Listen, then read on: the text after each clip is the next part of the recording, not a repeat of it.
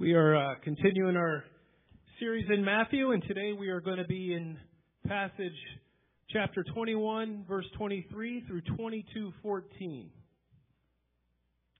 Matthew 21, 23 through 22, 14. And when he, Jesus, entered the temple, the chief priests and the elders of the people came up to him as he was teaching and said, By what authority are you doing these things? And who gave you this authority? Jesus answered them, I also will ask you one question. And if you tell me the answer, then I also will tell you by what authority I do these things. The baptism of John, from where did it come? From heaven or from man? And they discussed it among themselves, saying, Well, if we say from heaven, he will say to us, Why then did you not believe him? But if we say from man, we are afraid of the crowd, for they all hold that John was a prophet. So they answered Jesus, We do not know. And he said to them, Neither will I tell you by what authority I do these things. What do you think? A man had two sons, and he went to the first and said, Son, go and work in the vineyard today. And he answered, I will not. But after he changed his mind and went. And he went to the other son and said the same. And he answered, I go, sir, but did not go. Which of the two did the will of his father? They said, The first. Jesus said to them, Truly, I say to you, the tax collectors and the prostitutes go into the kingdom of God before you. For John came to you in the way of righteousness, and you did not believe him, but the tax collectors and the prostitutes believed him. And even when you saw it, you did not afterward change your minds and believe him. Hear another parable. There was a master of a house who planted a vineyard and put a fence around it and dug a winepress in it and built a tower and leased it to tenants and went into another country. When the season for fruit drew near, he sent his servants to the tenants to get the fruit. And the tenants took his servants and beat one, killed another, and stoned another. Again he sent other servants, more than the first, and they did the same to them. Finally, he sent his son to them, saying, They will respect my son. But when the tenants saw the son, they said to themselves, This is the heir. Come, let us kill him and have his inheritance.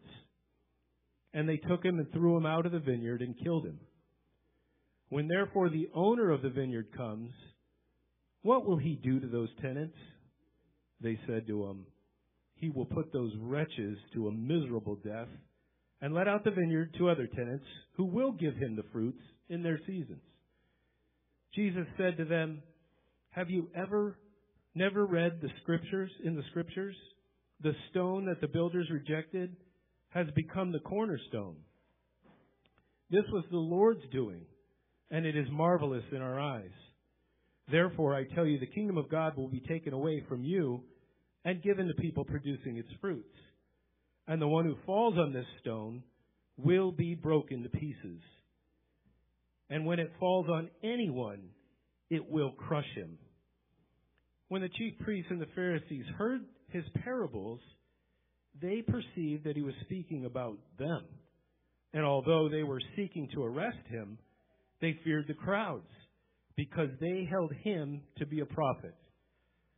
And again, Jesus spoke to them in parables, saying, The kingdom of heaven may be compared to a king who gave a wedding feast for his son, and sent his servants to call those who were invited to the wedding feast, but they would not come.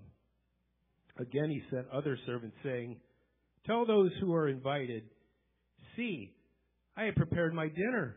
My oxen and my fat calves have been slaughtered, and everything is ready.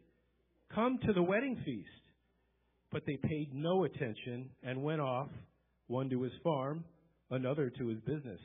while the rest seized his servants, treated them shamefully, and killed them.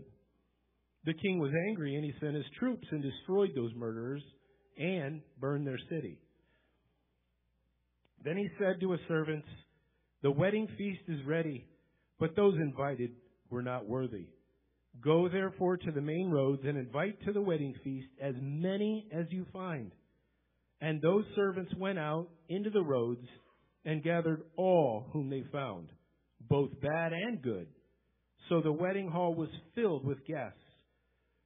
But when the king came in to look at the guests, he saw there a man who had no wedding garment.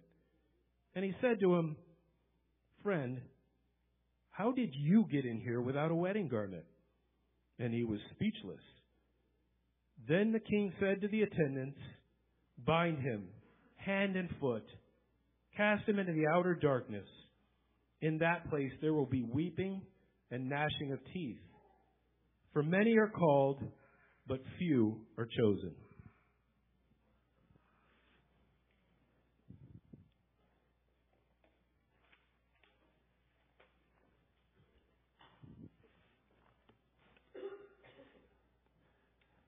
Authority. It's authority that makes all the difference. Now, some of you have heard me say before that if someone with no authority tries to cut you with a knife and take your money, you're going to resist because that person is probably an assailant. On the other hand, if somebody with authority tries to cut you with a knife and take your money, you'll probably submit to him because that person is likely a surgeon. The difference, thank you. Thanks. The difference is authority. Again, if somebody comes and tells you what to do and has no authority to do so, that person is a bully. But if somebody with authority comes to you and tells you what to do and how to do it, that person's likely your employer. Authority is what makes the difference. And all of the parables that Kevin just read for us are around the theme of authority. We're continuing our chapter by chapter study through the Gospel of Matthew, and even though we just finished Matthew chapter 19, it seems like we've skipped ahead to 21. But the reason for that is because if you look back, we've already studied the second half of Matthew 19, all of Matthew 20, and the first section of Matthew 21. So if you missed those, all of those sermons are available on our church website or on YouTube or your favorite podcast player. So we've addressed all of that and we're moving to this next section, which are these parables that all have to do with the question of authority. Because that's what's being debated here. Again, it all begins with a question from the religious leaders to Jesus in verse 23. By what authority are you doing these things? And who gave you this authority? Now, for context, if we were to look back at the beginning of chapter 21, what we would see is that Jesus has ridden into Jerusalem to great fanfare on the day that we now call Palm Sunday. And then he went to the temple, and what did he do? He started flipping over tables and throwing out money changers and those that were buying and selling animals in the temple. So, of course, the religious leaders come to him and they go, Hold on. By what authority are you doing these things? And who gave you the authority? Because to do something like that without authority is to be a bully or a terrorist. So by what authority do you come and do all of the things that you're doing? And so the, all of the teaching, the parables that follow and that Kevin just read for us, they all are answering this question of what is Jesus' authority? What is that authority?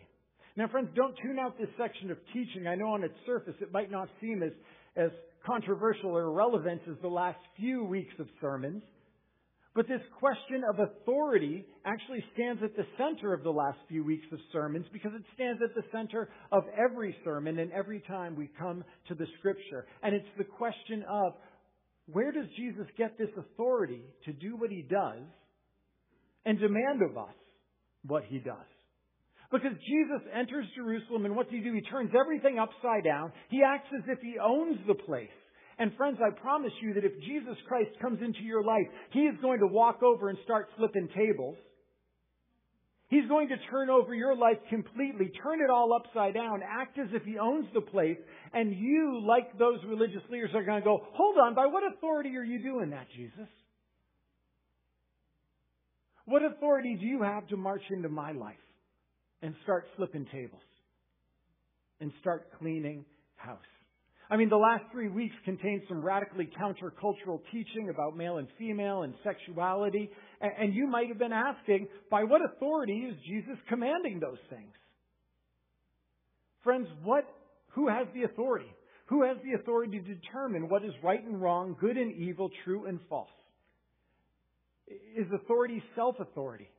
The authority of feelings, the authority of desires, the authority of the majority, the authority of the intelligentsia. On what foundation of authority are you going to build? Because, friends, ultimately, authority is a question of foundation. What is a sure and fir- firm authority, a foundation on which we can build? What is true and certain on which we can start to construct our lives and our belief systems? What is the foundation that we acknowledge, that we trust, on which we build? And the chief priests and elders are challenging Jesus' authority. They're saying, Do you come to us with authority? And Jesus turns it around because he sees through the questions. He sees through their questions, and friends, he sees through our questions. And he sees the heart behind the questions. Because by this point in Jesus' ministry, time and time and time again, through his teaching and through his miracles, he's proven his identity. He's already proven his authority over and over and over again, and he knows that these authorities have come to him and they have no desire for answers. They simply want an argument. They have no desire to actually understand where Jesus' authority came to because they have no intention of submitting to his authority. Friends, it's not that they can't believe at this point. It's that they won't believe. They have already decided. And friends, we do the same things today. We do the same things that the religious leaders then, we do it today. We profess to be open-minded and searching. However, to certain answers, our hearts are already hardened. Well, I'm objective. I'm open to absolutely any answer to which the evidence might point. Well, except of course that answer. That, that couldn't be the answer. You see, Jesus knows that for all their profession and all their questioning, these religious leaders are hardened against any possibility that Jesus might actually be who he says he is. And that he might actually have the authority he claims to have. They're saying, I'm willing to entertain absolutely any possibility, well, except the possibility that Jesus might actually be who he claims to be. Jesus knows that it's not a matter of evidence with these religious leaders, it's a matter of willingness. It's not a matter of evidence. They don't lack evidence. They lack willingness. This isn't a matter of their heads. This is a matter of their hearts. Friends, so often our problems is not a problem of the head. It's a problem of the heart. Because you see, our hearts are hardened by what we desire. We are unyielding to any authority except our own. We're unwilling to believe or to respond in belief. And friends, how have you come here today? Have you come here today willing to hear answers? Or have you come here today like the religious leaders did, simply to argue? Simply to find a way to justify remaining your own authority. And so Jesus turns it around on them and he asks them an impossible question about John the Baptist's ministry. He goes, okay, John the Baptist. John the Baptist, was his authority, was it from God or was it from himself? Was it divine or was it human? And we hear the religious leaders deliberate in verses 25 through 27, and they say, well, if we say that John's authority was from heaven, then we're going to be shamed because we're going to go, well, then why didn't you believe him?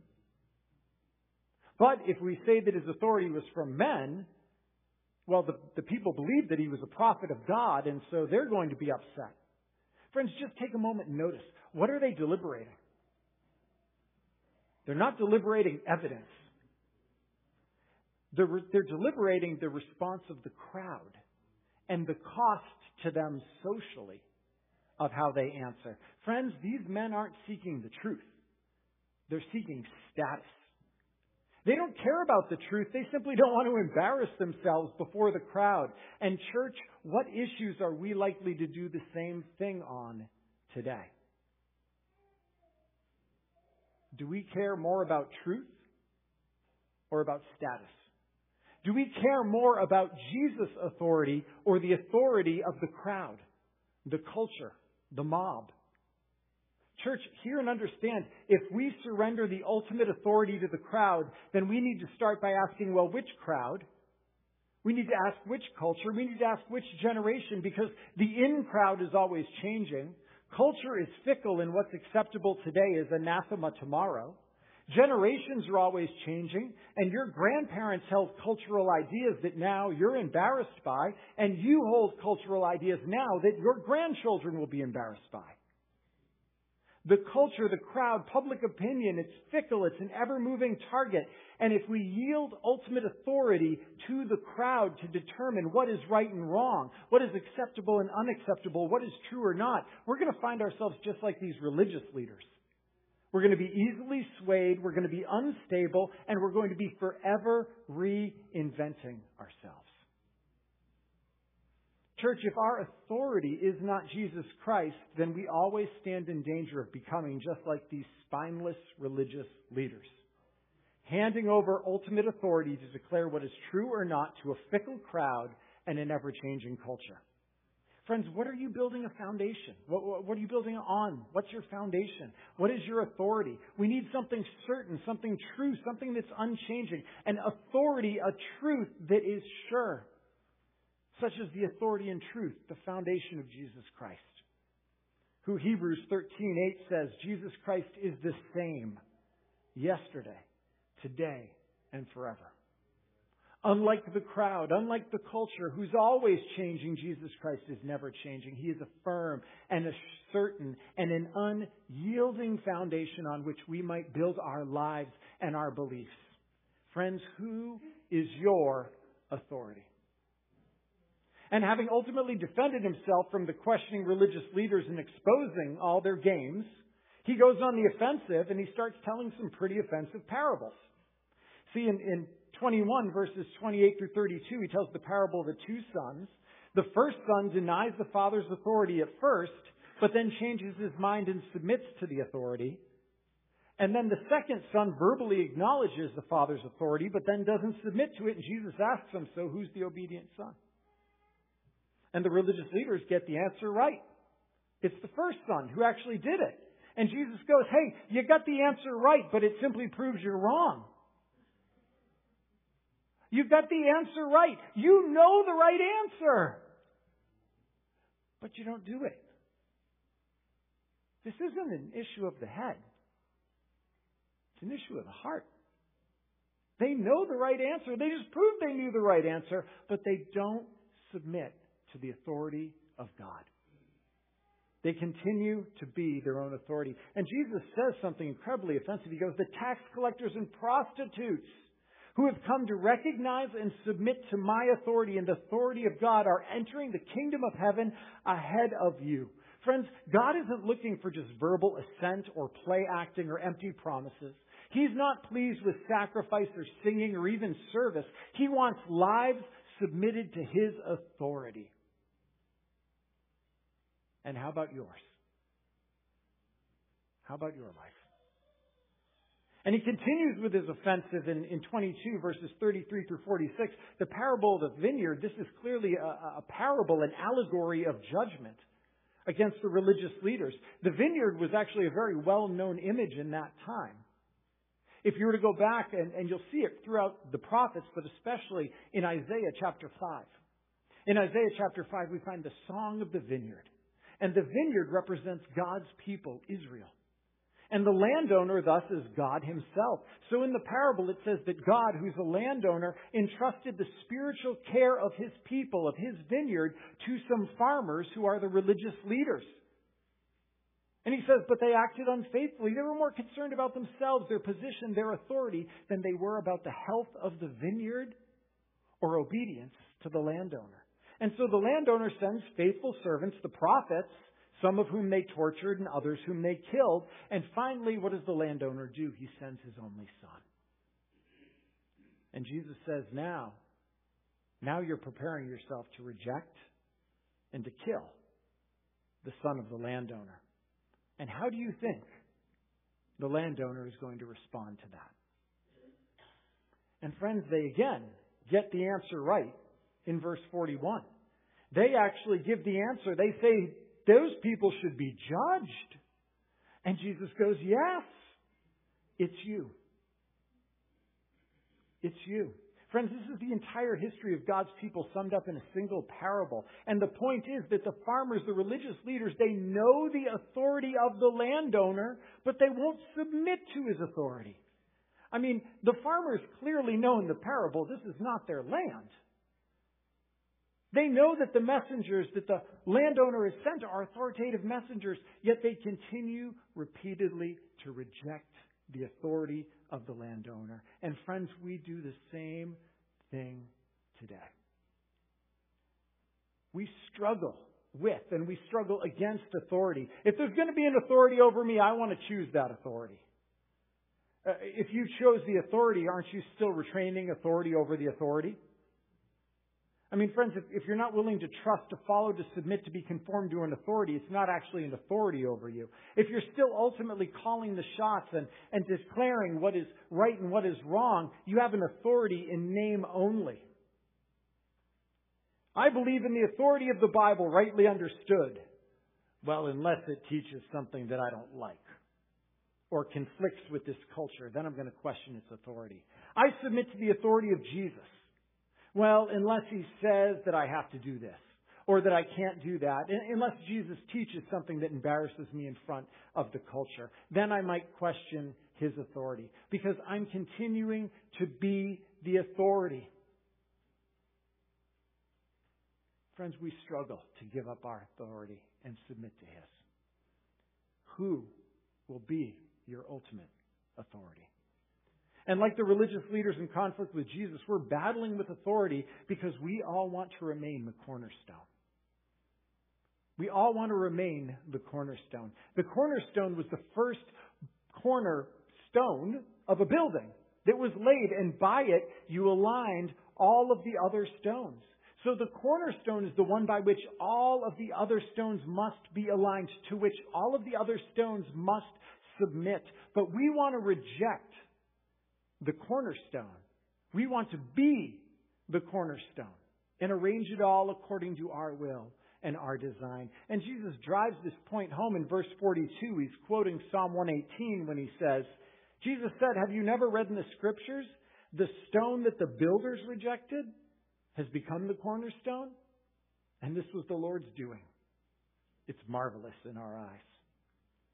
You see, the one that the religious leaders have rejected was actually the authoritative foundational cornerstone. And friends, Jesus says to reject the foundational cornerstone is to be destroyed. To reject the Lord's authoritative cornerstone means you won't be included in what God is building.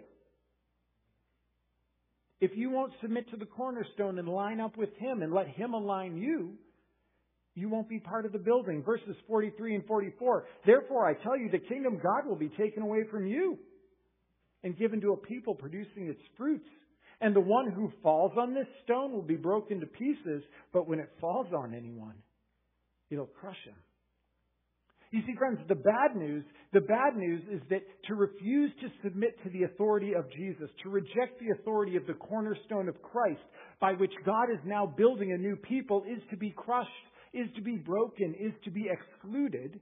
That's the bad news. But friends, the good news, the gospel, is that Jesus has come to be our cornerstone, to set us right, to be a true and a sure authority, to align us rightly to Him, to God, and to all other things.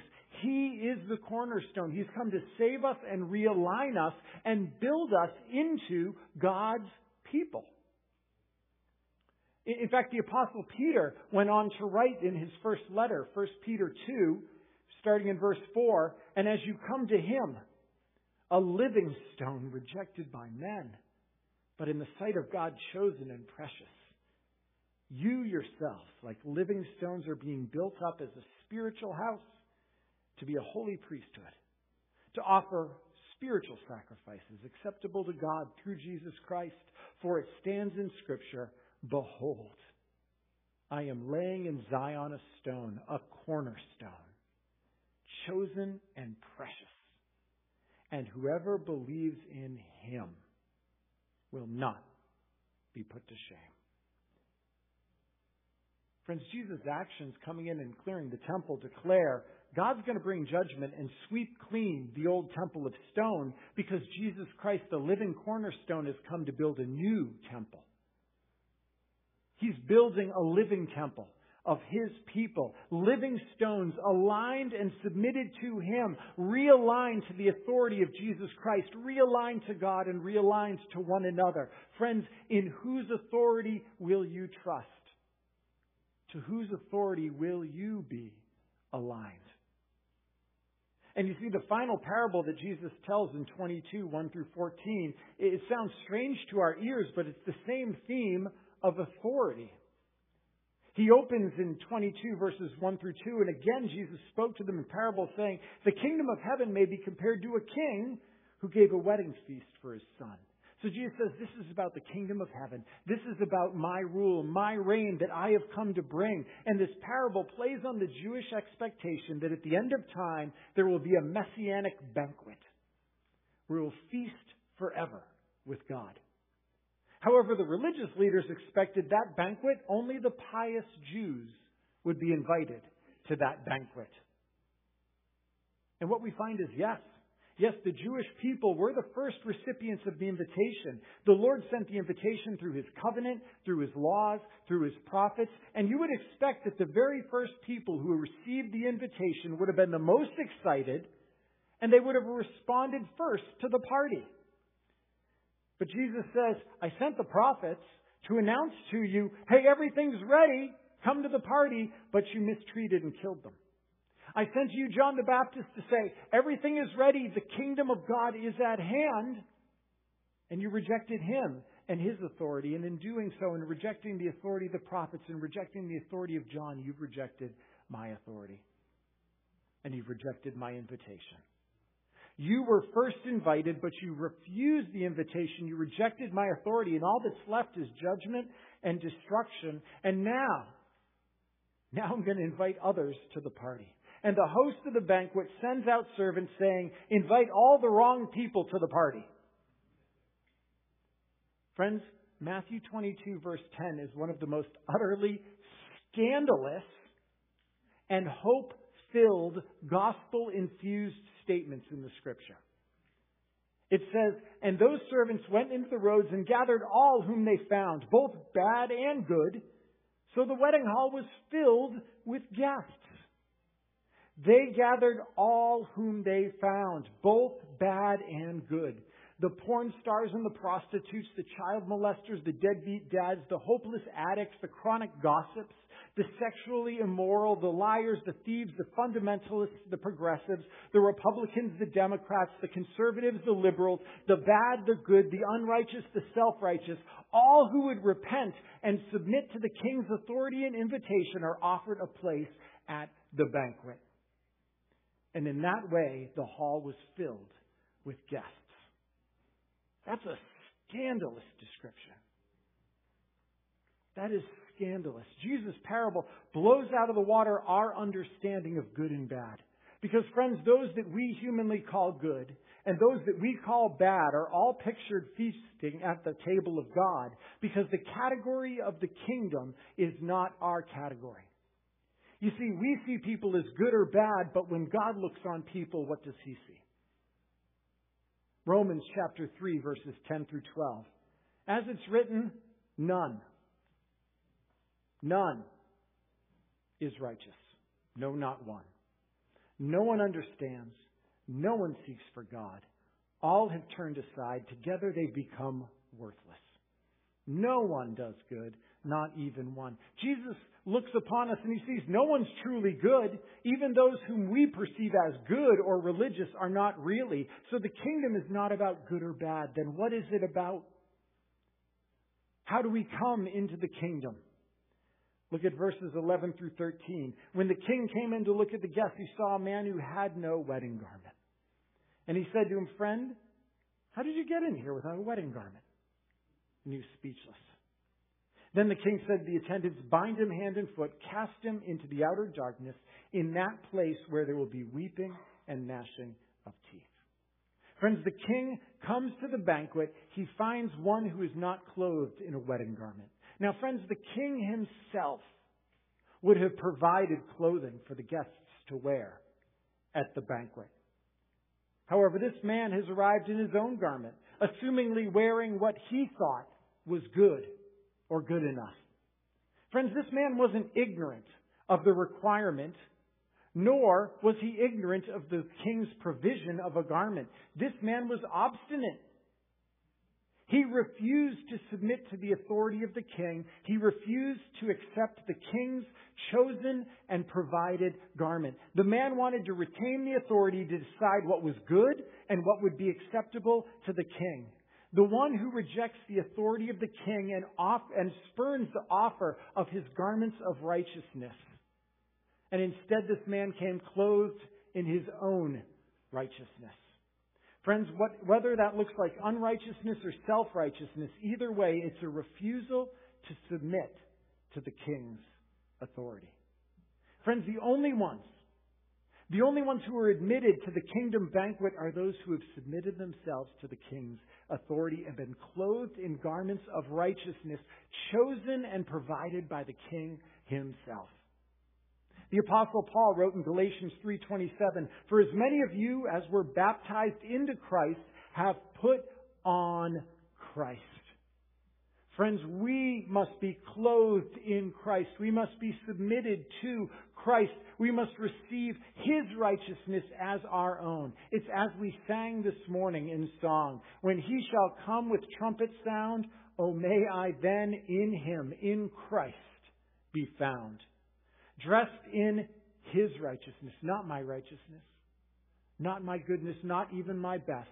In His righteousness alone, only then will I faultless stand before His throne. Friends, we dare not come in what we think is best or our goodness. We can only come into the kingdom by His righteousness. He, we must submit to Him and be clothed in Christ alone. Because even my personal best, even my personal good is not good and is certainly not good enough. We must be submitted to Christ's authority, humbled to receive his righteousness, and put him on as a garment. And friends, the question that this leaves us with is, will I submit? Will I submit to the righteousness of God? Will I submit to the authority of God? Will I be clothed, that is, in the righteousness of Christ? Or will I say, no, no, what I have is good enough. I'll decide what is good and bad, right and wrong. My authority, I'll choose, and then I'll come to the banquet. Or will you submit to the king and what he's provided, what he has taught? And will you submit to him and clothe yourself in his son, Jesus Christ, and his righteousness alone? And church, our job is contained within also that final parable. We are now the ones sent we are the ones sent into the, the roads and the byways and the fields. We are, we are the ones sent to go and to declare to the good and the bad that Jesus Christ is Lord. That He has authority over all and to, to extend the good news of Christ's invitation so that His table might be filled full. Friends, to whose authority will you submit? Friends, who will be your cornerstone? Let's pray. Father, thank you.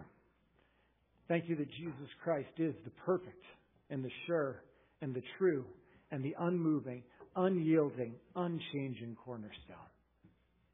By him we can be rightly aligned to you and to one another on Him we can stand firm and secure in an ever shifting world. Help us, though. Oh, Lord, we struggle against your authority.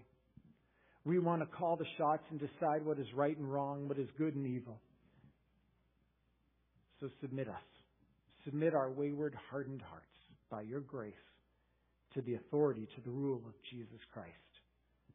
May our lips declare Jesus is Lord and our hearts submit to Him who is the only cornerstone. In His name we pray. Amen. In closing, please.